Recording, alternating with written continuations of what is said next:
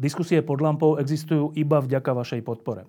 Ak považujete program pod lampou za zmysluplný, pomôže nám už 1 euro za diskusiu. Vopred vám veľmi ďakujeme.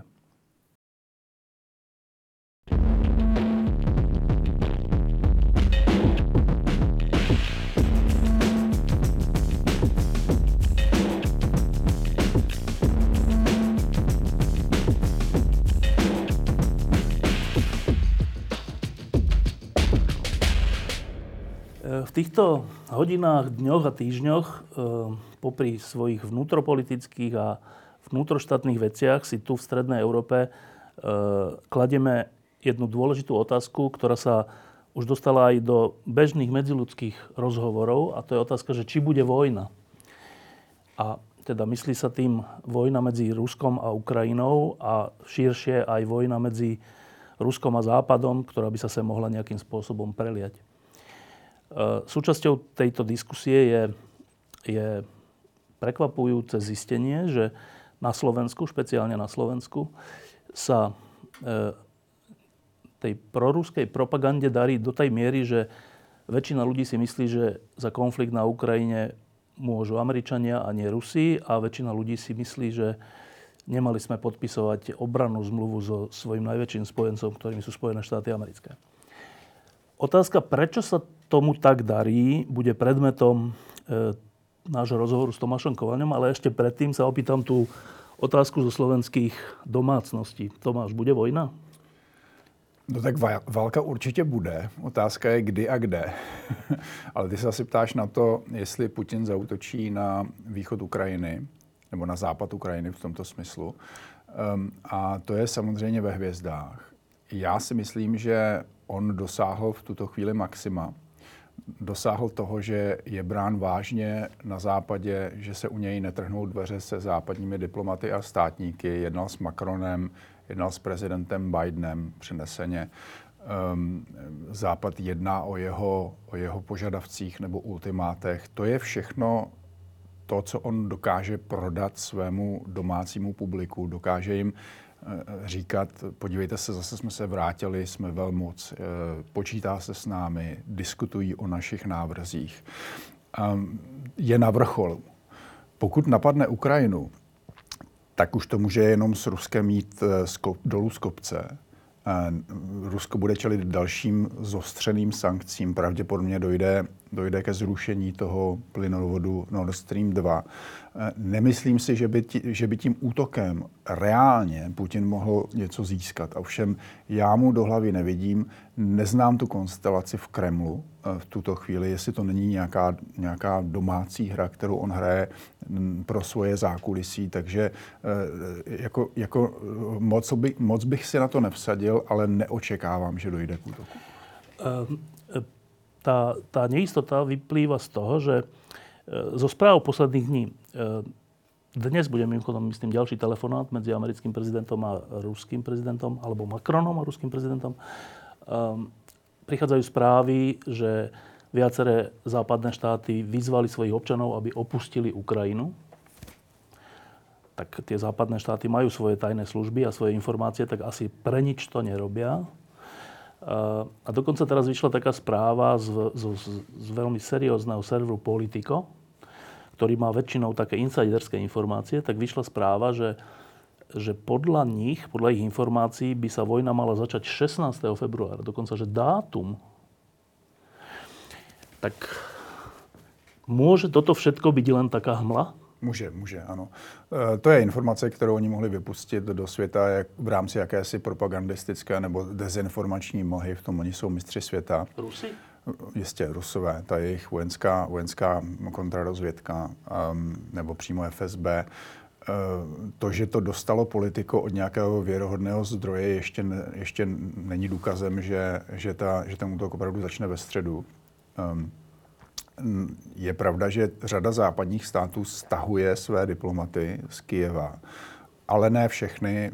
Česko zatím se chová například relativně zdrženlivě. Ano, Česko zatím samozřejmě stahuje určit, určité počty eh, lidí, eh, doporučuje, ale, ale nechová se tak, eh, řekl bych v úvozovkách hystericky, jako některé další západní státy.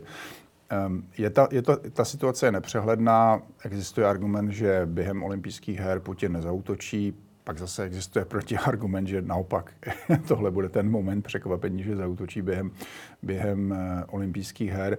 Nikdo z nás nemá v ruce tu křišťálovou kouli, eh, ze které by mohl odhadnout, co vlastně chce Putin dokázat.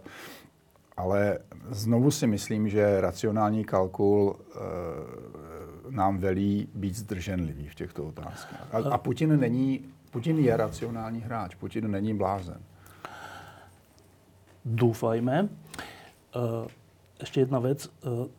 Každý, kto nad tým rozmýšľa, tak si kladie otázku, že a čo by bolo cieľom toho napadnutia Ukrajiny? Čo by bolo ruským cieľom? Obsadiť celú Ukrajinu a trvalo ju okupovať? To by bolo hrozne dlhé obdobie povstaleckých všelijakých stretov a veľa ľudí by zomieralo. Alebo čo? Alebo zobrať e, Donetsk a Luhansk a tie oblasti a spojiť sa s Krymom a tam potom natrvalo byť? Alebo čo by mohlo byť dôvodom a cieľom tejto vojny? Tak jedna z možností je například jakýsi průlom eh, na jihu, to znamená spojit, eh, spojit Krym a ten jih Ukrajiny eh, s Podněstřím v Moldavsku, kde už samozřejmě Rusové prostřednictvím svých nasrčených lidí kontrolují tuhletu oblast. Ehm, neočekávám, že by se pokusil Putin obsadit celou Ukrajinu, že tam by se potom samozřejmě daleko více rozšířila ta oblast, kde Rusko bude mít přímo hranici se státy NATO a to si myslím, že není v zájmu, není v zájmu Ruské federace, aby vlastně zvyšovala tento, tento typ napětí. Ehm, pokud nějakému útoku dojde, tak bych očekával omezený útok. Um, a on si velmi dobře dovede spočítat, že ukrajinská armáda je mnohem slabší. To znamená, ukrajinská armáda by se pravděpodobně ne- neangažovala v nějakém přímém boji s, třeba s tou první vlnou ruských tanků, ale potom by se soustředila na ten partizánský způsob boje a to samozřejmě žádné velké armádě nevyhovuje, ani ruské. A cieľom toho, je... čo si naznačil, že by to bolo spojenie s nejakými ďalšími oblastiami, zabratie také územia, a to prečo? No tak to je vlastně jenom pokračování v té, jeho, té jeho politice, kterou on začal už eh, v tom Podněstří v 90. letech. Eh, pokračovala potom v roce 2008 obsazením Abcházie zase prostřednictvím těch nastrčených jednotek a prostřednictvím domácích separatistů napadení Gruzie, eh, a samozřejmě anexí Krymu, on vytváří jakýsi pás ruského vlivu, který se snaží, kterým se snaží ta území geopoliticky zamrznout tak, aby se nemohla přidat k západu prostřednictvím třeba, třeba eh, členství v NATO, protože jak víme, NATO přislíbilo jak Ukrajině, tak Gruzii členství v NATO. Jistě, že mm, nestanovilo žádné, eh, žádné datum, bylo to takové jako obecné Někdy se možná stanete členem aliance, ale na druhou stranu to nikdy nebylo na stole eh, eh, v rámci nějakých konkrétnějších jednání nebo konkrétnějších programů. Eh, Putin se snaží i tenhle ten obecnější trend zastavit a obrátit to kivadlo tak, aby, aby prostě dostal víc pod kontrolu to, čemu on říká to svoje blízké pohraničí. To znamená, nebo, ten pás od Běloruska přes Ukrajinu až dolů, dolů k Černému moři? E, tá, ten odpor Ruska k tomu, aby, aby Ukrajina a ďalšie krajiny sa stali súčasťou západu a, a bezpečnostnou súčasťou s garanciami NATO, ten odpor podľa časti pozorovateľov a najmä podľa Ruska pramení z toho, že keby bola Ukrajina v NATO, tak vlastne NATO je na hranici s Ruskom a Rusko sa, cíti na tom ohrozené. Iní hovoria, že to sú len také reči, na to na Rusko nikdy nezautočí, ale skutočným dôvodom, prečo to Putin hovorí, je, že potrebuje mať nepriateľa, aby, aby doma mal stále vysoké percentá ako ten, ktorý bráni Rusko. Tak ktorý z tých dvoch argumentov, alebo na, v ktorom z tých dvoch táborov si ty? No já určitě v tom druhém, protože Putin ví, že na to na něj nezautočí. Putin velmi dobře ví, že na to je vlastně obrana aliance aliance složená víceméně z demokracií. Pochopitelně máme tam dnes Turecko a to je velmi, velmi, eh, jak říkáte, otázné, jestli Turecko je demokracie nebo není. Ale je to přece jenom aliance, která brání ten liberální svět, ten, ten, ten západní svět a, a jak známo, západní liberální svět se nedopouští žádných agresí eh, za účelem získání nových teritorií. Ano. A rozhodně ne, prostě není, není, není eh, namířen proti Rusku. Dokonce v 90. letech se na to velmi snažilo, aby si Rusko naklonilo. Vznikla takzvaná Rada NATO-Rusko. Rusku samozřejmě nebylo nabídnuto členství v NATO, ale... A i taká úvaha se objevila? Oficiálně nikdy, nikdy ne, ale jistě, že se o tom diskutovalo. Rusko, pokud by chtělo, tak může mít eh, ty, Super vzťahy s NATO. ty nejlepší vztahy s NATO, jaké si vůbec může představit. To znamená, všechno je v podstatě v tuto chvíli jen a jen vina Ruska.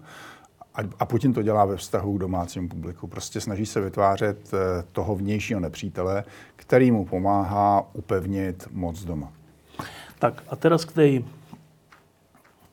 informačno-dezinformačnej eh, kampani, alebo k tomu, prečo tu v Strednej Európe, špeciálne na Slovensku, ale aj v Česku, eh, sme náchylní veriť veciam, ktoré sú zjavne mimo reality. Tak Ty si bol splnomocnencom českej vlády pre radar. Radar to bol, pre tých, čo nevedia, to bolo zariadenie NATO? Nebyl Spojených štátov? Spojených států. Spojených štátov, ktoré by zabezpečovalo? Zabezpečovalo by eh, obranu eh, evropského kontinentu před útoky jednotlivých balistických raket eh, z oblasti Blízkého východu, to znamená Iránu a zemí kolem. A bylo to, radar, radar měl být naváděcím radarem pro takzvané antirakety, to jsou kinetické rakety, ne, ne tedy výbušné, ne, ne rakety, které by nesly hlavice, ale, ale kinetické rakety, které by ničily ve vzduchu rakety přicházející do Evropy. Ale znovu zdůrazňuji, bylo to technicky namířené proti Iránu a nebo teroristickým organizacím, které by se někdy v budoucnosti dostaly k balistickým raketám. Ta obrana nebyla schopná zlikvidovat útok masivního, masivního raketového vojska, no, jaké třeba má k dispozici Rusko. Takže to nebylo namířeno proti Rusku, Rusku vojensky. No. A teraz, teraz si povedal vec, ktorá je na prvý pohľad pozitívna, lebo to znamená, že, aha, že tu by bolo nejaké zariadenie, ktoré by navyše sme my neplatili, my Česko, a No, my by, bychom za to dostali zaplaceno. Dokonca by sme dostali za to zaplatené a ešte by sa tým zvýšila naša bezpečnosť, a nielen naša, ale aj Polska, Slovenska a celej, celej západnej Európy. A napriek tomu, to si pamätám, hoci je to už koľko, 15 rokov, že v Česku boli demonstrácie, obrovské články proti, hystéria, že tým pádom nás zatiahnete do vojny vy, Američania a tak. Hralo v tom rolu už vtedy to, co se dnes nazývá hybridná vojna zo strany Ruska? Já si dokonce myslím, že to byla první taková instance, kdy jsme viděli větší, větší záběr ruské propagandy a dezinformační války, která samozřejmě patří do té hybridní války, toho, ar, arzenálu Ruské federace podle takzvané Gerasimovovy doktríny. A tehdy se to v tom Česku projevilo například tím, že oni podporovali různá, různé spolky, takzvané mírové spolky, nebo ty, ty naivní mladé idealisty, kteří opravdu bojovali proti americké přítomnosti v České republice. To byla celá řada mladých lidí, kteří, eh, kteří tehdy eh, protestovali v dobré víře proti přítomnosti amerických vojsk na českém území. Někteří byli radikálně nalevo, někteří byli prostě jenom pacifisté. Eh, mně se stávalo normálně, že přišli mladí komunisté na naše debaty a snažili se je narušovat, ale překvapivé bylo, že ten amplion, který oni dostali do rukou a potom se vlastně odrážel ten, ten jejich odpor v českých médiích, tak ten, ten vypadal jako, že je docela dobře financovaný. Eh, no a samozřejmě my jsme to nikdy nedokázali úplně, úplně bez, bez, jako stoprocentně, tohle jde velmi těžce dokázat. Ale ta témata, která se začala objevovat v českém tisku a na, na českých sociálních sítích, které se přece jenom tehdy už začaly, začaly používat, sice ne v takové míře jako dneska, ale, ale používali, tak potom ty argumenty e, se začaly opakovat v těch, těch, těch dezinformačních eh, webech, které postupem času vznikly nejenom v České republice, ale i v Německu, ve Francii a ve Spojených státech. Takže je zcela jasné, že, že tehdy vlastně my jsme byli jako jakýmsi testovacím územím pro tu ruskou dezinformační, dezinformační válku. A já jsem byl až, až šokován, jak to fungovalo. No a teraz zažil si si, eh, lebo my to teraz zažívame takú vec, ktorá už pripomína skoro slovenský štát počas druhej svetovej vojny alebo 50. roky, že ľudia, ktorí hlasovali za tú obrannú zmluvu z USA, tí poslanci, dnes, včera nachádzajú na svojich do, domoch a bytoch e, tabule alebo plagáty s nápisom Tu žije zradca národa. To je ináč naozaj že hrozné. To pripomína, to je niečo ako Tu žije žid. A potom boli z toho e, deportácie. Zažíval si si aj ty niečo, že zradca národa? V menší míře na takovém tom radikálním politickém okraji jsem zaznamenal, zaznamenal že, že mě prostě označují za agenta CIA, za, za zrádce, za zrádce národa českých zájmů, ale nikdy se to neobjevilo v nějakých mainstreamových médiích, nebo se to neobjevilo třeba ani někde na, na, na, na, na veřejném prostoru. Jo? To, k, tomu, k tomu nedošlo. Dobre. A teraz strich 15 rokov, sme v roku 2022 a, a na Slovensku k tomu už došlo. A došlo aj k takému preformátovaniu verejnej mienky, ktorá, e, veď obaja sme zažili rok 89, kde sme sa tešili, že budeme konečne mimo sféry ruského vplyvu a boli sme radi, že nám v tom Amerika pomohla.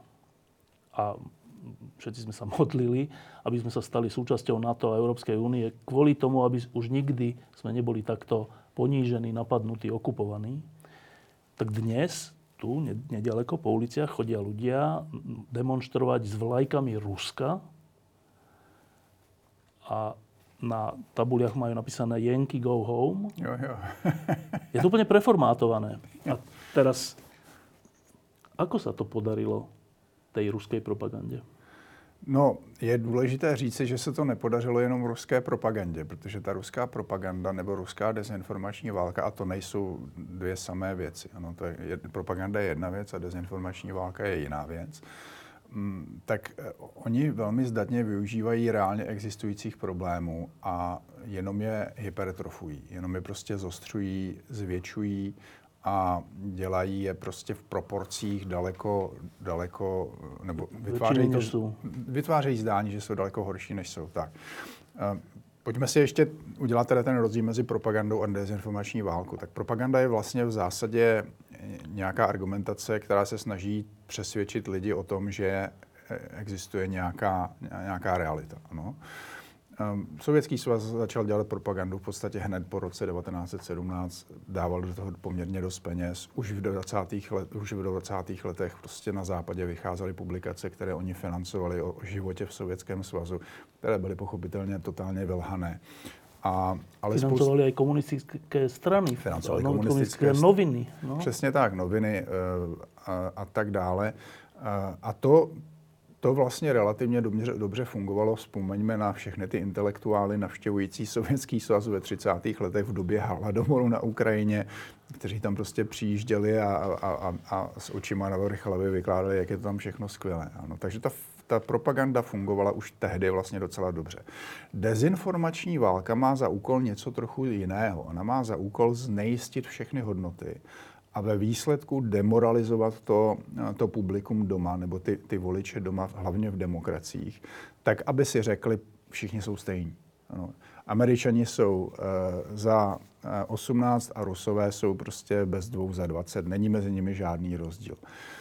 Um, v tom, uh, to je vlastně jakýsi cynický kalkul režimu, uh, který už si nevěří natolik, a aby si mysleli, že prostřednictvím té své propagandy někoho přesvědčí a proto musí znejistit tu druhou stranu. A sovětská KGB a sovětská GRU tohle to vlastně dělala dlouhodobě, také po mnoho desetiletí.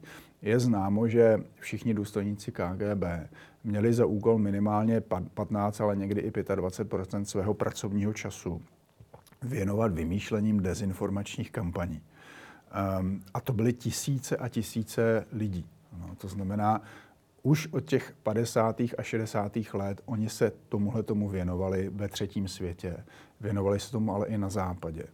Eh, jen tak pro informaci, někdy v roce 83 vymysleli, vymysleli eh, téma, že AIDS, který tehdy byl velký, velkým problémem že v 80. letech v Spojených státech, byl vyvinut v laboratořích CIA, aby, aby zničil černožské obyvatelstvo. To je samozřejmě totální nesmysl. Ale dneska, když půjdeš do, do Spojených států a začneš se bavit uh, s Černochy, tak celá řada lidí vám tohle to bude tvrdit, jako, jako že, to je, že to je vlastně fakt. Jo. Eh, takže ta dezinformační kampaň má trochu jiný, jiný důvod. No a oni teď zejména v posledních 20 letech za Putina používají především tu dezinformační kampaň, protože to Rusko je stát, který je ideologicky eh, zbankrotován. Oni přišli o tu svoji komunistickou ideologii. Snaží se samozřejmě Eh, pro domácí publikum hrát takovou tu kartu ruského nacionalismu. To znamená, oni, oni sází na ten velkoruský šovinismus spojený s tou jejich pravoslavnou církví. Ale to nefunguje za hranicemi Ruska. Dnes... Není to přitažlivé. Není to přitažlivé, tak jak byla komunistická ideologie přitažlivá ve 20. a 30. letech minulého století vlastně po celém světě. Oni nic takového nemají k dispozici a Putin to dobře ví. To znamená, oni sází na tu de- dezinformační kampaň, snaží se vzbudit i na západě dojem, že vlastně není velký rozdíl mezi Ruskem a Západem. Všechny politické, politické elity jsou skorumpované.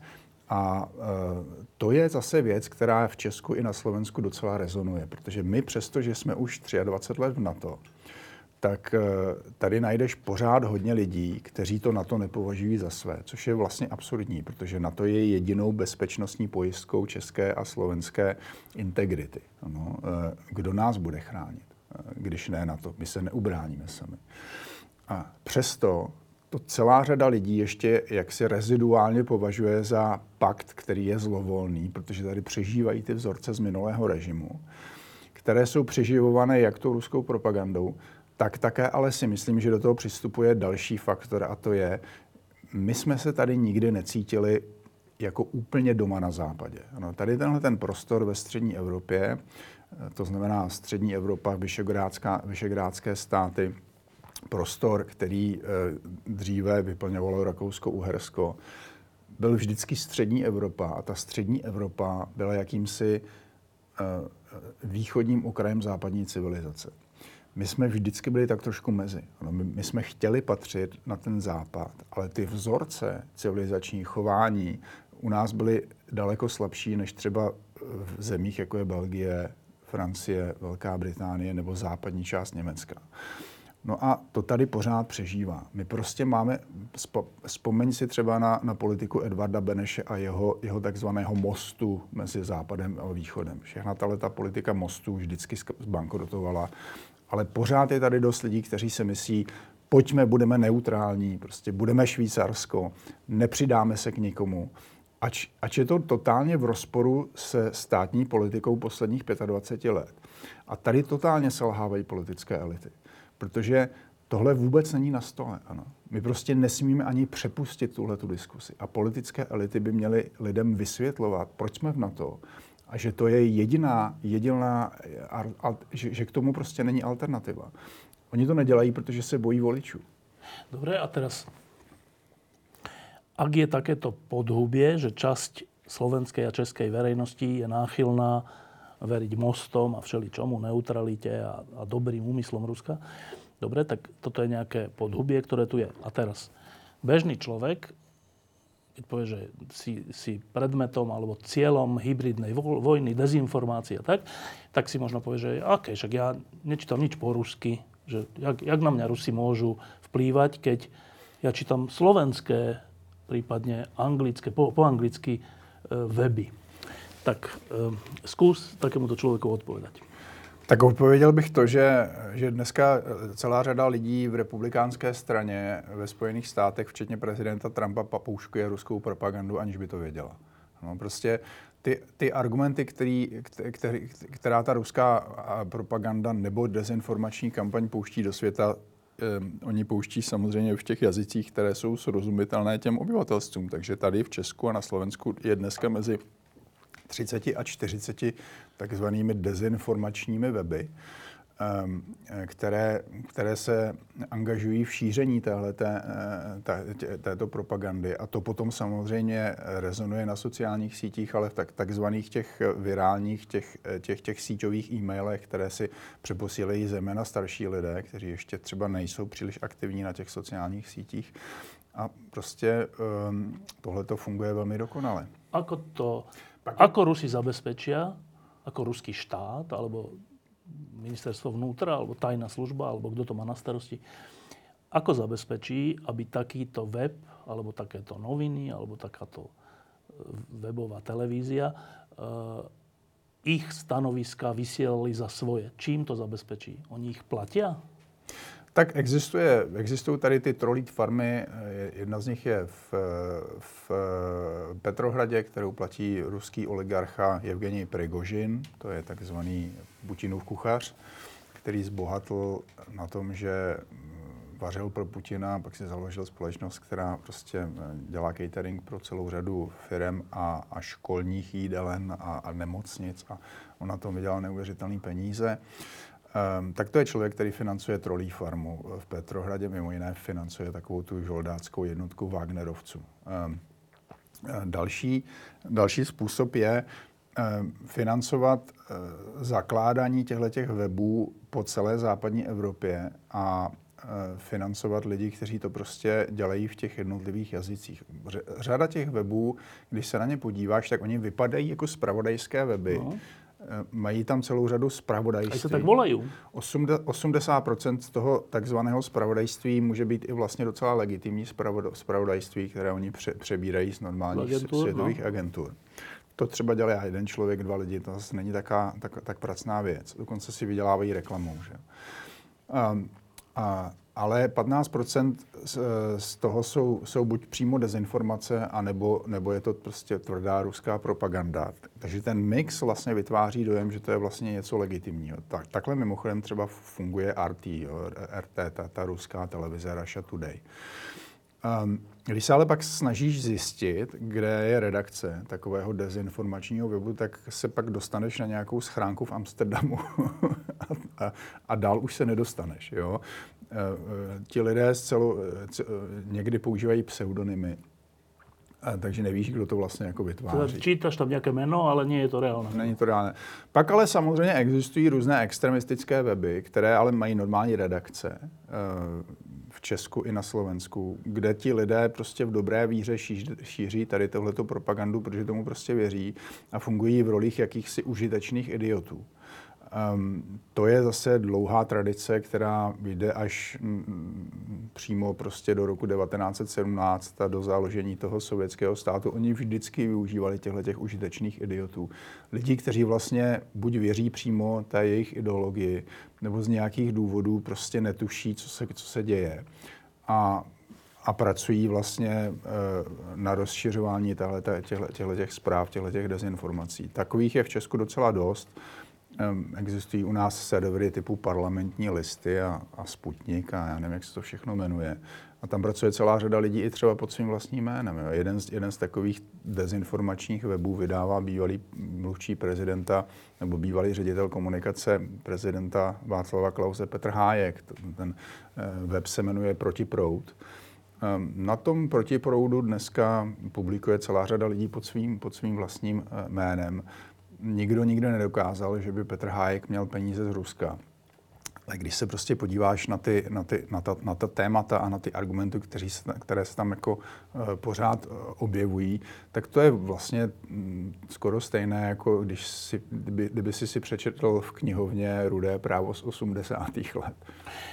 Ještě k tomu financování. My tu čelíme, a to už je roky, takej nepříjemnej Eh, hroznej kampani, kde ľudia, ktorí majú prozápadné názory, tak sú označovaní za tých, ktorí sú za to platení. Mm-hmm. To sú Šorošové peniaze, to sú peniaze americkej ambasády, to sú peniaze, ja neviem, NATO.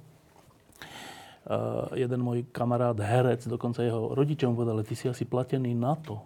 Za to, že mal v nejakom videu postoj, že na to je dobrá vec.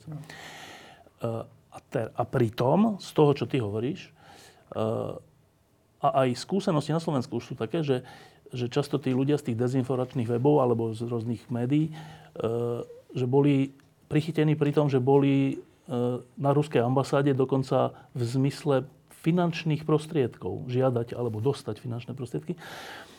Teda je súčasťou tej, tej ruskej akcie aj to, že priamo platia z Moskvy alebo teda z nejakých podnikateľov Eh, dezinformátorů slovenské a české národnosti? Určitě, bez zesporu. Bez zesporu to tak je. Um, někteří ti lidé to dělají přímo za peníze. Uh, někteří ti lidé to dělají prostě nevědomky, ale oni do toho dávají docela dost peněz. Nejdůležitější pro ně v tuhle chvíli Ukrajina. Ano, to vždycky byla. Prostě od toho roku 2013 kdy se Rusko začalo zaměřovat na Ukrajinu, tak Ukrajina je jakási laboratoř téhleté dezinformační války. Eh, takhle, nejdůležitější je samozřejmě ruský prostor. Ano? Oni ty dezinformace používají především doma. Ale eh, tam mají, tam mají k dispozici celou řadu médií, která... Na to, aby se Putin tak, držel pri moci. Přesně tak. Ale v, na Ukrajině už postupují prostřednictvím této dezinformační války, především přes, přes to ruskojazyčné e, obyvatelstvo. A potom se samozřejmě snaží působit v, v těch pobaltských republikách a snaží se působit v tom prostoru střední Evropy, protože to pořád považují za jakousi svoji sféru vlivu. Eh, podobné argumenty, ale trošičku jiném hávu potom používají v západní Evropě a ve Spojených státech. Ale eh, tam je to trošku dáno tím, že oni eh, dobře vědí, že nikdy ten prostor neovládnou. Oni se ho jenom snaží destabilizovat a oslabit. Oni vědí dobře, že se jim nikdy nepodaří ovládnout Německo nebo, nebo Velkou Británii, ale snaží se rozložit na to a snaží se rozložit Evropskou unii. To je jeden z hlavních cílů Putinovy zahraniční politiky. Mimo jiné ta akce na Ukrajině dnes směřuje k oslabení jednoty států na to a to se jim tedy docela daří. Teda v tom smysle, že, že tým pádom ich vystavujú štáty na to do pozície, že ako sa zachovajú a tie, čo sú troška menej odvážne, tak potom prestávajú byť jednotné s tými ostatními, aj tak? Jednak je to, jednak je to tohleto, to znamená, vidíte, co se děje vlastně tady na Slovensku, eh, v menší míře v Česku, že ta společnost je rozdělená a zase ty protiamerické eh, nálady jdou nahoru. Ale pak je to také čistě záležitost ekonomická. Když si analyzuješ výroky eh, nového německého kancléře Olafa Scholze, tak vidíš, že on se pohybuje na velmi tenkém ledě, protože ta jeho strana je hodně pacifistická, eh, vždycky tradičně spíš proruská. A um, on nepůsobí jako člověk, který, eh, kterému záleží na tom, aby, aby byla udržená ta jednota na to a ta jednota západu. Eh, eh, Německo je dneska nejslabším článkem a paradoxně zelená ministrně zahraničí Annalena Baerbock je daleko, daleko pro západnější a daleko víc pro NATO než ten sociálně demokratický kancléř. Tohle je něco, co ten Putin chce. On chce rozložit jednotu států na to, eventuálně samozřejmě chce rozložit i Evropskou unii v tom, tom, tom druhém sledu. Nemyslí si, že by se mu podařilo dostat pod kontrolu západ Evropy, ale velmi rád by dostal pod kontrolu zase ty země, které kdysi ztratil. To znamená země jako je Česko, Slovensko, Maďarsko a tak dále. Maďarsko se mu daří dostat pod kontrolu prostřednictvím politiky a ekonomiky, protože, jak známo, Orbán je velmi pro, proruský a velmi pro putinovský. A teda, e, aby jsme to zdôraznili, že ak je cieľom rozrušiť jednotu a akcieschopnosť Západu prostredníctvom NATO, tak na čo chce mať rozrušené a nejednotné NATO? A najlepšie zaniknuté NATO. Na to, aby si povedal, že aby znova nějakým způsobem ovládol túto časť sveta? Čo si pod tím máme představit? On chce tuhle tu část světa ovládnout, nemyslím si, že armádou nutně, ale e, ekonomicky. Um, vždycky s, tou, e, vždycky s tou propagandou jde ruku v ruce ekonomický zájem a on má zájem aby jim financovaní, eh, jim, jim financované firmy třeba v tom Česku nebo na Slovensku prosperovaly a měli, měli nejenom ekonomický, ale také, také politický vliv. A to se mu třeba daří ve vztahu k českému prezidentu Zemanovi, který naprosto důsledně a už mnoho let prosazuje pro ruskou zahraniční politiku. To tež dělal jeho předchůdce Václav Klaus. Um, shodou jistých okolností ty proruské nálady v Česku v posledních několika letech oslabily, protože Česko zjevně je asi vystrašeno Brexitem. Celá řada lidí, kteří se dříve skepticky dívali na Evropskou unii, se dnes vrátilo do takového toho prozápadního tábora, takže v Česku dneska převažuje počet lidí, kteří chtějí zachovat Evropskou unii. Což je vlastně docela pozitivní trend a myslím si, že ve vztahu k té Ukrajině to zase posílí. Jo. Myslím si, že v Česku naopak ten, ten vzorec těch, eh, těch, toho chování bude trochu jiný než na Slovensku, protože přece jenom mezi Českem a Slovenskem je rozdíl v tomto směru. Um, takže, takže myslím, že prostě jako v Česku tahle ta politika ze strany Putina bude, bude kontraproduktivní. Ještě jedna taká didaktická skoro otázka. Spomenul si taký pojem, že trolia farma a to ľudia aj všelikde čítajú a čítame. E, tak aby jsme si vedeli představit, čo pod tím myslíš? Tak to je, tam pracují stovky lidí v takovém jednom objektu v Petrohradě, e, který e, je napojen na Facebook, na Twitter a na další sociální sítě a oni v různých jazycích pouštějí do světa informace nebo dezinformace přes facebookové posty. A dělají to buď tak, že vytvářejí falešné identity, to znamená, že si vymýšlejí lidi, žijící v Americe, v Británii, v Česku a jinde. A ti lidé potom získávají vliv na těch sociálních sítích, eh, tak jak se na ně nabalují různí fanoušci a sledující. Přes ty pouštějí do, svět, do světa dezinformace, anebo se zúčastňují přímo těch, eh, těch, těch jednotlivých diskusí, které se snaží nějakým způsobem ovládat. No. Nebo se snaží vytvářet různé akce. Ano, je, je, je známa celá řada akcí, kdy ve Spojených státech třeba před volbami v roce 2016 nebo potom zase v roce 2020 oni vytvořili falešné facebookové skupiny. Ta jedna se jmenovala ta jedna skupina byla za, za práva Černochů a ta druhá, ta druhá skupina byla za jako jakési uh, bílé nacionalisty. A oni svolali demonstraci na jedno místo v jednu hodinu obou těch, obou těch táborů a skutečně tam třeba přišlo stovky lidí z jednoho tábora a z druhého tábora, konflikt? aby vyvolal prostě konflikt. Jo. To se stalo několikrát tohle.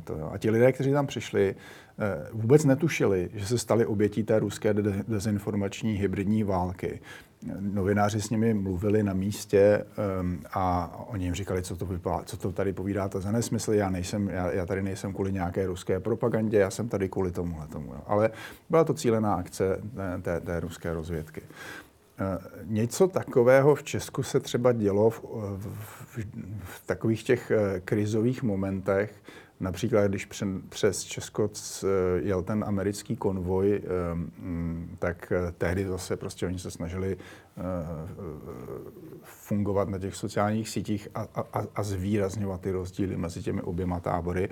Pak se zjistilo, když ten americký hm, konvoj přejel České, že ta strana proti Eh, protiamerická, která protestovala proti tomu konvoji a která byla strašně vidět na sociálních sítích a vypadalo to, že budou celonárodní demonstrace proti, proti průjezdu toho amerického konvoje, takže ta skupina byla strašně malinká a v podstatě nebyla vůbec vidět. Naopak do, do, do ulic eh, vešli, eh, šli lidé, kteří byli, pro, kteří byli pro američtí a ty americké vojáky normálně vítali. Takže se ukázalo, že to opravdu prostě zase byla uměle nafouknutá bublina tou, tou ruskou dezinformační ofenzívou. Jsou tyto, vzpomenul si takovou farmu v Petrohrade, uh, jsou takéto trolie farmy aj na našich územích? Já myslím, že ne. Zatím se o tom neví.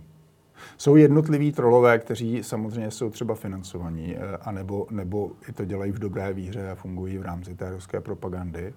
Ale nevím o žádných tak, jako hromadných farmách, které by fungovaly v rámci té ruské propagandy, ať už tady nebo na Slovensku. Eh, ještě jsou také, nevím, či mekšie formy, ale povedzme, eh, my tu na Slovensku jsme velmi senzitívni, keď prídu Alexandrovci, ten hmm. súbor, ktorý spieva. A, a tiež keď prídu noční vlci, to sú tí motorkári rusky. Sú takéto a podobné tělesa tiež súčasťou tohto, tejto vojny? Já myslím, že ti noční vlci jsou. E, to je skupina takových těch vypjatých ruských šovinistů, kteří objíždějí e, západní Evropu a snaží se, snaží se vyvolávat konflikty. A objíždějí západní Evropu vždycky, vždycky za nějakou, pod nějakou záminkou. Většinou, většinou, Konca vojny Většinou říkají, že se starají o hroby těch ruských vojáků, které se normálně ti, ti, ty státy jako nějak nestarají. Že? Oni prostě eh, na tohle jsou velmi citliví, na to, na to, čemu oni říkají velká vlastenecká válka. Um, snaží se vykreslovat uh, ty státy tady jako téměř fašistické. To je vždycky takový jako oblíbený trop jejich jako argumentační, že, že tady, tady, tady narůstá fašist, fašismus, zejména na Ukrajině, na Ukrajině, že narůstají ty fašistické tendence a to se projevuje s nesvěcováním těch hrobů ruských vojáků, kteří bojovali proti fašismu. Takže oni prostě jezdí, jezdí pečovat o ty hroby a pokládají tam prostě ty, ty kytičky na ty, na, na ty hroby. Ale samozřejmě hlavním důvodem je i vyvolávání konfliktu a, a znej, znejisťování.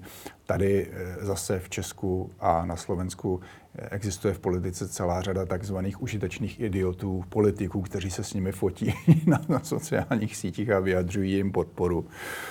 Um, tak to je zcela nepochybně součást um, té ruské propagandy. To, je, to jsou lidé, kteří jsou financovaní, financovaní uh, buď přímo z Kremlu, anebo těmi zpřízněnými oligarchy. A uh, co se týká Ale... Alexandrovců, tak tam, tam, tam to se musím přiznat, že nevím, jak oni jsou financovaní. Řekl bych, že to je prostě těleso, které je součástí té armády. Um, určitě si vydělávají velmi slušné peníze, protože oni fungují, oni, oni vlastně vystupují po celém světě. A existuje mnoho lidí, kteří i na západě nadědou zcela dobrovolně a zaplatí si lístek, a, protože se jim prostě tahle ta hudba líbí. Um, je to, velmi, je to prostě zvláštní, zvláštní fenomén. Ešte jedna vec, taká ešte širšia, ktorá sa tu neustále opakuje. Keď sa argumentuje, že Američania, Rusi alebo kam patríme, tak často časť ľudí používa ten argument, že ale však sovietský zväz Rusi nás oslobodili spod fašizmu a na to sa nesmie o tom sa nesmie nič viac povedať. Tu nesmieš povedať, že no ale, ale urobili to tak, že nás rovno ovládli, že oslobodili nás od fašizmu, ale zaviedli sem rovnakú totalitu komunizmus. To sa nesmie povedať na Slovensku, lebo ty, ty tým znesvedcuješ obete, milióny obetí ruských v mene našej slobody. Je tento príbeh tiež súčasťou tejto propagandy? No určitě, protože eh, Velká vlastenecká válka je pro ně velmi citlivé místo. To je vlastně jeden z takových mála opravdových nespochybnitelných úspěchů Sovětského svazu, že se mu podařilo mít jako opravdu jako zásadní podíl při porážce Hitler, Hitlera a při porážce toho fašismu obecně v Evropě. Um, to je něco, na čem ta ruská propaganda nebo na, na čem ta sovětská pro, propaganda vždycky stavěla. A když když, když jdou do úzkých, ano, když jsou prostě zahnáni do kouta, tak vždycky hrají tuhle tu kartu. Vy jste nevděční, vy nejste nám vděční za to, že jsme vám přinesli svobodu. Dneska je, myslím, z, z historických pramenů zcela ne, ne, nepochybně prokazatelné, že eh, to v zásadě žádné osvobození nebylo. Nebo hm, pokud budeme říkat, že to bylo osvobození v roce 1945, tak to, to slovo osvobození musíme definovat ve velmi vymezeném smyslu. Ano v zásadě šlo o porážku toho nacismu v Evropě, což je samozřejmě pozitivní, to nikdo nespochybňuje. Ale zároveň tady došlo k nahrazení jedné totality druhou totalitou v Polsku a Maďarsku okamžitě. V Československu to trvalo tři roky. Ještě treba asi dodať, že, a to sa tiež ako keby nesmie povedať, že ale druhá svetová vojna tak trochu začala tým, že si Rusko, Sovětský zväz a Německo rozdělili Polsko. Přesně tak. Jako Sovětský svaz napadl, napadl eh, Polsko jenom asi dva týdny nebo dva a půl týdne poté, co ho napadlo Německo. To jsme se třeba, já nevím jak vy, ale... Neučili. jsme se neučili. My jsme se učili 1. 1. září 1939 Německo Konec. napadlo Polsko a pak někdy v roce 1941 začala velká vlastenecká no. válka, ale to, to dvouleté období, eh, kdy Sovětský svaz a, eh, a Německo byli, byli de facto spojenci no. a Rusové napadli Polsko, Rusové prostě obsadili Pobaltí, Rusové napadli Finsko a tak dále. Eh, o tom se vlastně jako neučilo. Ano, to je, a mimochodem dneska za to můžeš jít do vězení v Rusku. Pokud budeš srovnávat hitlerovské Německo a Stalinův sovětský svaz, v tomto smyslu, což je samozřejmě zase další nespochybnitelný historický fakt, no, tak za to můžeš jít do vězení. No a teraz, týmto jsme tu dlhodobo konfrontovaní. My jsme se to ani len neučili v školách, ale po tých 30 rokoch slobody, neviem, či sa to vlastne dnes učí už, neviem, či to v českých učebniciach je, v slovenských by som pochyboval. Mm. Ale nielen to, sme teda konfrontovaní dezinformáciami, sme konfrontovaní hybridnou vojnou. sme toho terčom, hoci o tom možno mnohí nevieme. Keďže ty si bol spolomocnenec Českej vlády pre radar a máš s tým dlhodobú skúsenosť, dokonca to aj prednášaš tak trocha, túto tému, tak čo by si poradil nám, ktorí sme konfrontovaní s hybridnou vojnou a pritom to možno netušíme? Ako ju máme rozpoznať, ako sa máme správať? Myslím si, že politici by si měli uvědomit, že to je opravdu velmi nebezpečný fenomén a že to je věc, na kterou musí najít nějakou adekvátní obranu. Že to není jenom záležitost svobody slova. No. Myslím si, že třeba by u nás neměla mít uh, možnost operovat televize RT, to RT, to, to, Russia ten, Today, ten, Russia Today ten, ten ruský propagandistický kanál. Eh, myslím si, že eh, by vlády měly dávat daleko více peněz do, do takové té obrany před eh, dezinformačními kampaněmi. Je pravda, že česká vláda zřídila post poradce premiéra Fialy pro média a dezinformace. Tento post obsadil velmi zkušený mediální manažer Michal Klíma. Ale tito lidé by měli mít k dispozici aparát, analytický aparát a potom aparát, který bude na všechny tyhle ty dezinformace velmi jednoznačně odpovídat. Měly by se třeba ty dezinformace kategorizovat, protože nejsou, nejsou všechny stejně nebezpečné. Měly by se rozčlenit třeba do takových tří kategorií a na každou tu kategorii by ta vláda měla odpovídat jinak. Ale především si myslím, že jediný způsob, jak proti tomu opravdu vystupovat účinně, je politická odvaha politici prostě musí vést tenhle ten kampaň, musí se, tuhle tu kampaň, musí se jí postavit do čela. Musí jí čelit sami z pozice politických, politických autorit. Protože se dlouhodobě ukazuje, že jakékoliv poradní sbory nebo jakékoliv, jakákoliv tělesa, které, která ty politici vytvářejí, mají mnohem menší pozornost médií, než když se prostě politik postaví před kameru nebo třeba i večer promluví k národu a vysvětlí národu, co se, co se vlastně děje. Já si nepamatuju za posledních 15 let, že by nějaký politik si sednul večer ke kameře a udělal desetiminutový projev o tom, jak nebezpečná je ruská propaganda a čím vším se, čím vším se eh, vyznačuje. Tohle by mělo obrovskou pozornost. No, to, o, tom by, o tom by referovala média, samozřejmě by bylo, zbudilo by to halo, zase by byla diskuse 14 dní, ale ať ta diskuse je. Já ti dám takový jeden příklad. Eh, v Česku před několika lety, je to nedaleko toho, kde bydlím, v Davicích, jsme odstranili pomník maršála Koněba. Ano. To jsme tu pozorně sledovali. Um, já jsem se na to díval nejdřív tak jako nedůvěře, říkal jsem si, ano, proč vlastně sundavají maršála Koněva, je to samozřejmě velmi neblahá postava naší, naší nedávné historie, ale e, proč se věnovat nějakým pomníkům konec konců, že? Ale... Ale vysvětli, proč je to neblahá postava tak je to neblahá postava. Samozřejmě je to, je to jeden z těch lidí, kteří veleli, kteří veleli tomu, je to, je to, je to velitel toho, toho ukrajinského frontu, který osob, takzvaně osobozoval Československo v té době. A potom v roce 1960 byl v pozadí té invaze. V roce 1968 byl v pozadí té invaze. V roce 1956 se podílel na krvavém potlačení proti, proti komunistického, proti sovětského maďarského povstání. Takže je to prostě postava zase, jako, mm, která si nezaslouží žádný pomník v Československu. Dobře, ale komunisté mu někdy v 80. letech, v 80. letech, ne po druhé světové válce, postavili pomník v Dejvicích. Ten pomník byl klasicky socialisticko-realisticky odporný, ale myslím si, že se, na, že, se, že se na něj eh, spousta lidí zvykla. Tak jsem si jako říkal nejdřív, že to je vlastně hloupost věnovat, věnovat tolik úsilí uh, odstranění tady téhle sochy. A pak jsem změnil názor, protože Zaprvé to samozřejmě zbudilo ohlas po celém světě. Zbudilo to neuvěřitelnou nevoli Ruské federace. A to nejenom prostě té ruské ambasády, která s chodou okolností je jenom několik kilometrů od toho pomníku, zase že jo, v Pražské Bubenči. A, ale zbudilo to ohlas prostě přímo v Kremlu. Oni začali vyhrožovat, že jo, starostovi Prahy, Prahy 6. Ale kromě toho to vzbudilo velmi silnou diskusi o naší nedávné minulosti. A díky téhle diskuse se celá řada lidí, zejména mladých, vlastně dozvěděla, jak to, jak to jako bylo v tom roce 1945. A to já jsem si zase říkal, to je dobře. Jo?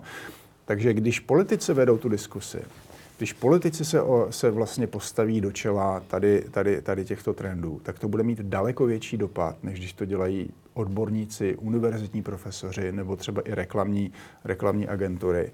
Eh, je to všechno politická věc a myslím si, že politici by se měli jak tady, tak v Česku angažovat v této diskusi a, a, a myslím si, že to by mělo dlouhodobý dopad.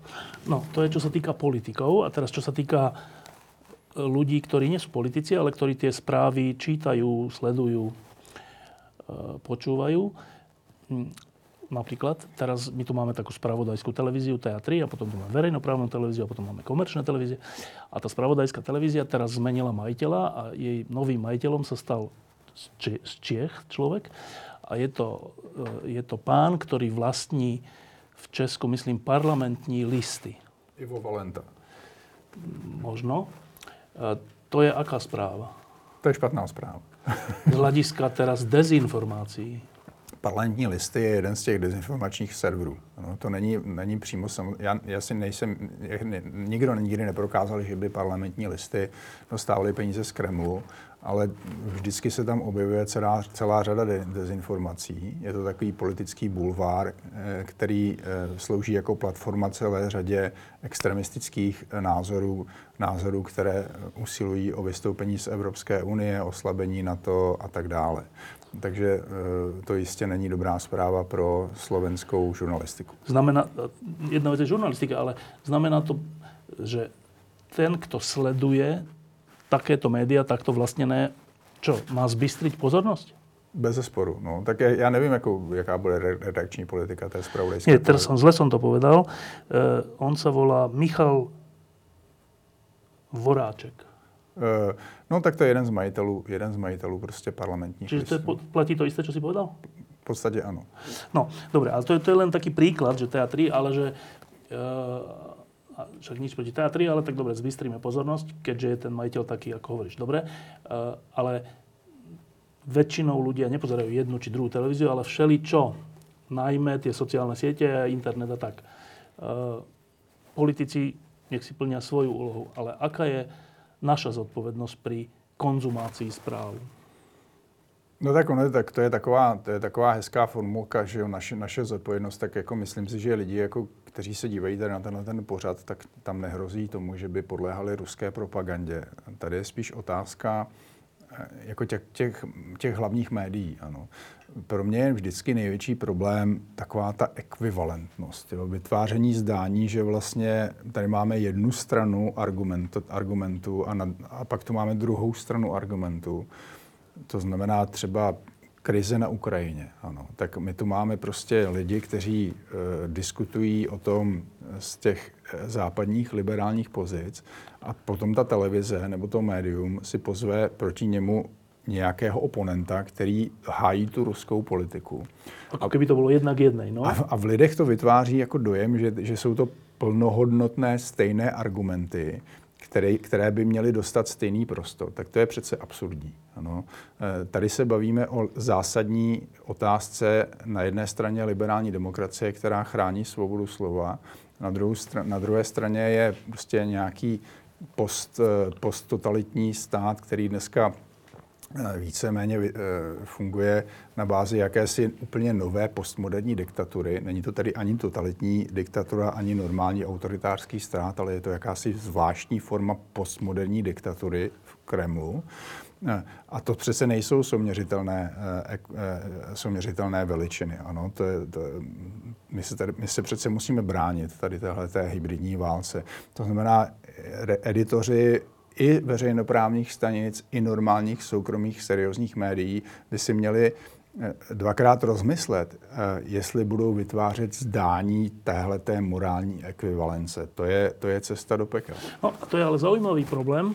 Ja s tým súhlasím, čo hovoríš, ale je to zaujímavý problém, lebo keď máš eh, v krajine nejaký, na, nejaký, na nejakú vec rozdelený názor, že pol na pol, pričom jeden z nich je pravdivý, nie sú obidva pravdivé, ale je to rozdelené pol na pol, alebo na veľké časti, tak ako urobíš diskusi o tom probléme? Tak diskuse je jedna věc, ale ta diskuse by potom měla fungovat v nějakém kontextu. To znamená, ta, ta média by měla prostě poskytnout především kontext té diskusi.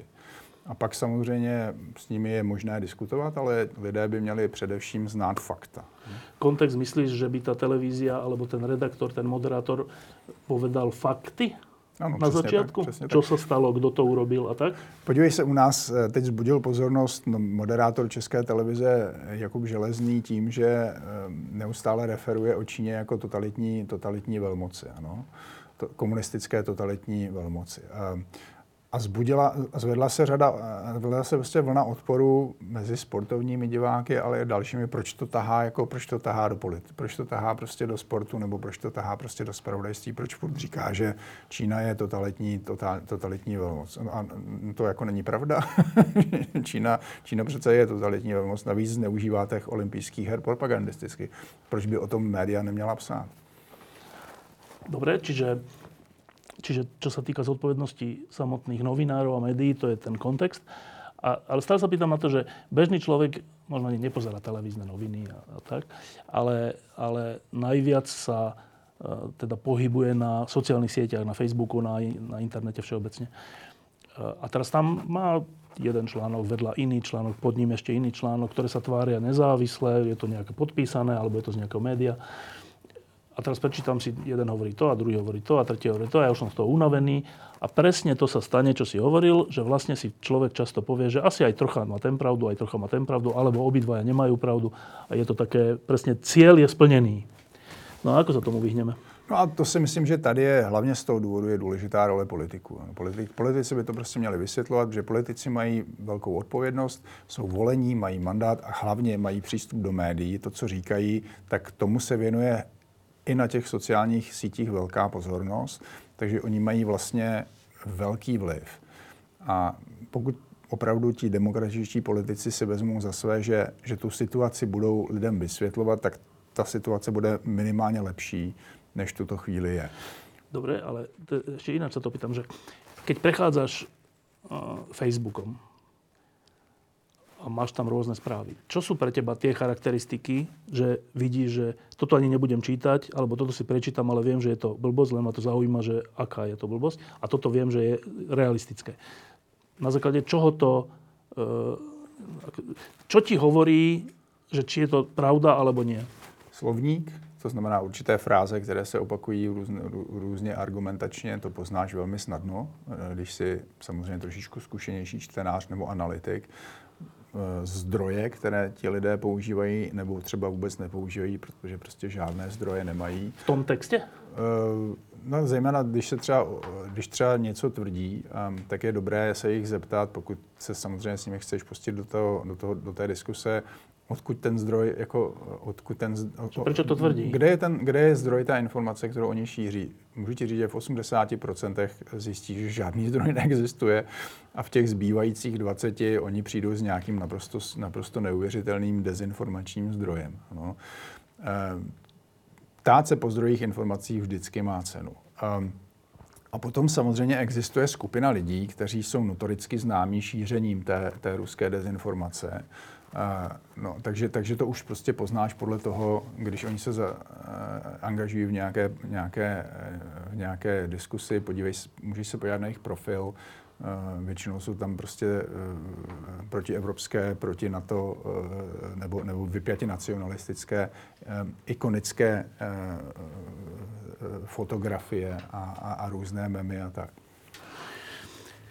Dobre, a teraz záverom z toho, čo si hovoril túto hodinu, tak mi príde, že považuješ tú hybridnú vojnu, respektíve dezinformácie a propagandu za pomerne silnú zbraň Ruska. To znamená, že neberieš to na ľahkú váhu, myslíš si, že to má vplyv na náš, našu diskusiu tu a na našu realitu tu v Strednej Európe zvlášť. Dobre, tak ak, ak je to takto, tak predpokladám, že že rozumní ľudia v dôležitých inštitúciách a funkciách a postoch si to uvedomujú tiež. Eh, ak si to uvedomujú, ak si to my, Západ, uvedomujeme, eh, za tých, koľko je to, 15 rokov, 20 rokov, už skúsenosti s hybridnou vojnou, eh, sme už na to trochu viac pripravení? No určitě jsme na to víc připraveni, než jsme byli třeba před těmi 12-13 lety, kdy jsme čelili tomu prvnímu útoku ruské dezinformační eh, kampaně ohledně protiraketové obrany ve střední Evropě. Lépe se v tom orientujeme. Dostali jsme několik takových eh, pohlavků eh, za vyučenou prostřednictvím třeba Brexitu, Dostali jsme pohlavek za vyučenou prostřednictvím dlouhé politické kariéry Andreje Babiše v České republice, která absolutně zdevastovala českou politiku a z toho my se teď snažíme vlastně dostat. Tam jsem trochu optimista, protože ta nová vládní koalice v tomhle přece jenom má jasněji než, než ta předchozí a, a, a zastává nějaké hodnoty. Ale určitě bych nepodceňoval ruskou dezinformační kampaň, protože uh, oni vždycky pracují s něčím, co existuje. Oni, oni to nedovedou vytvořit, ale o to je to nebezpečnější. V 60. letech v Americe se snažili především posilovat ty, ty, ty problémy rasové jo, během, toho, během, během toho boje za lidská práva Černochů to, uh, u nás uh, se snaží eh, působit především na takovéto rozdělení mezi, mezi lidi, kteří si přejí více globalizace, více, více prostě evropské integrace, jasnou, jasnou příslušnost k západu a jasnou příslušnost k NATO a naopak té, té, té skeptičtější části obyvatelstva. Takže si myslím, že tohle to prostě nelze podceňovat, ale zároveň bych to ani nepřeceňoval, protože to prostě není, není jediný faktor a politici se musí zabývat i těmi jinými faktory. Um, tak začali jsme tou obranou zmluvou so Spojenými štátmi a skúsim ňou aj skončiť. Uh, ty si bol okrem iného aj, aj hovorcom českého prezidenta, aj, aj uh, teda splnomocnencom vlády pre radar, aj všeličo iného. E, máš skúsenosti z Ameriky, napísal si pár kníh o Amerike. E, my tu teraz diskutujeme takú troška pokrivenú diskusiu, ale poviem, e, že no ale my sme nemali podpísať tú zmluvu so Spojenými štátmi obranu o využívaní dvoch letisk, lebo však my sme v NATO, takže tam je naša bezpečnosť garantovaná a prečo vlastne ustupujeme alebo podliezame Amerike. Tak videné z Prahy. Uh, urobili jsme dobře, že jsme podpísali tu smlouvu? Já si hlavně myslím, že tohle je bouře ve sklenici vody, protože ta smlouva, pokud jsem správně informován, se týkala o pobytu pobytu vojsk na slovenském území. Využívání dvou letisk. Využívání dvou let. To znamená, to je, to je technická smlouva. Ano. To, je, to je smlouva, která zabezpečuje používání těch objektů, vymezuje pravomoci, hmm vymezuje odpovědnosti. Mm. Co by se stalo, kdyby americký voják udělal tohle? Dopravnou nehodu ne, a všeličo. Podle jakého práva se bude A to, přesně toto se řešil. Tohle jsou technické, tohle jsou smlouvy technické povahy, které má americká strana všude, kde má vojáky, od Japonska po Guam. A e, to, že se z toho udělalo politikum, to je mimo, mimo jiné také velký úspěch té, té ruské dezinformační války. Ehm, takže je samozřejmě dobře, že jsme to podepsali, nebo že vy jste to podepsali. My jsme to mohli tehdy podepsat taky, kdybychom se nakonec domluvili s Obamovou administrativou, že ten radar v Česku bude. Obama se rozhodl jinak, bylo to rozhodnutí prezidenta Obamy. Kdyby prezident Obama v Česku ten radar chtěl mít, tak ta česká vláda i přes velký odpor obyvatelstva, stejně jako tady v Čese, na Slovensku, ten, tu smlouvu podepíše a ten radar v Česku je dneska bychom byli daleko bezpečnější. Proč je to pro nás lepší? Co myslíš? Ta zmluva s Spojenými štátmi? Tak ukazuje to, že jsme spolehlivý, že jsme spolehlivý spojenec, ukazuje to, že, že jsme schopni se, se domluvit prostě s naším eh, nejdůležitějším bezpečnostním spojencem, který je vlastně jediný, garantuje naši, naši, naši, naši bezpečnost a, a, a, a zároveň je to vlastně jakýsi, jakýsi signál směrem k Moskvě, že ta jejich uh, ofenzíva uh, je sice docela úspěšná, ale ne, ne vítězná. Tomáš Kolváňa, ďakujem, že si prišiel. Um, a ešte takto po, hm, po konci, vlastne aký je koniec kauzy uh, toho muničného skladu vybuchnutého v Česku? No tak nejdůležitější výsledek té kauzy je, že se nám podařilo vyhostit desítky ruských diplomatů, zdecimovat ruskou armádu, eh, zdecimovat ruskou ambasádu, ale zároveň také tu ruskou spravodajskou síť, kterou oni tady ve střední Evropě využívali k operacím nejenom, nejenom v Česku, ale v celém tom regionu střední a západní Evropy. Oni spoustu těch lidí přesunuli do Budapešti. A myslím si, že teď bude docela záležet na maďarských volbách na, na začátku dubna, jestli se Orbánovi podaří, eh, podaří vyhrát znovu. Tím pádem vlastně Putin bude mít poměrně volné ruce eh, eh, operovat z Budapešti do toho regionu. A nebo jestli nakonec opozice vyhraje, a to si myslím, že by potom ta, ta nová vláda se pokusila omezit ten ruský vliv. To znamená, ten boj, ten boj pokračuje jenom někde jinde. Eh, ale samotné to, lebo vtedy, keď sa to stalo, keď sa ukázalo, že, ten, že za ten výbuch zodpovedá, zodpovedajú ruské čo, tajné služby? Alebo, GRU, áno. No, tak uh, každý si kladol otázku, že, počkaj, že, že Rusko si trúflo vyhodiť vojenské zariadenie na území členského štátu NATO? Aká je odpoveď?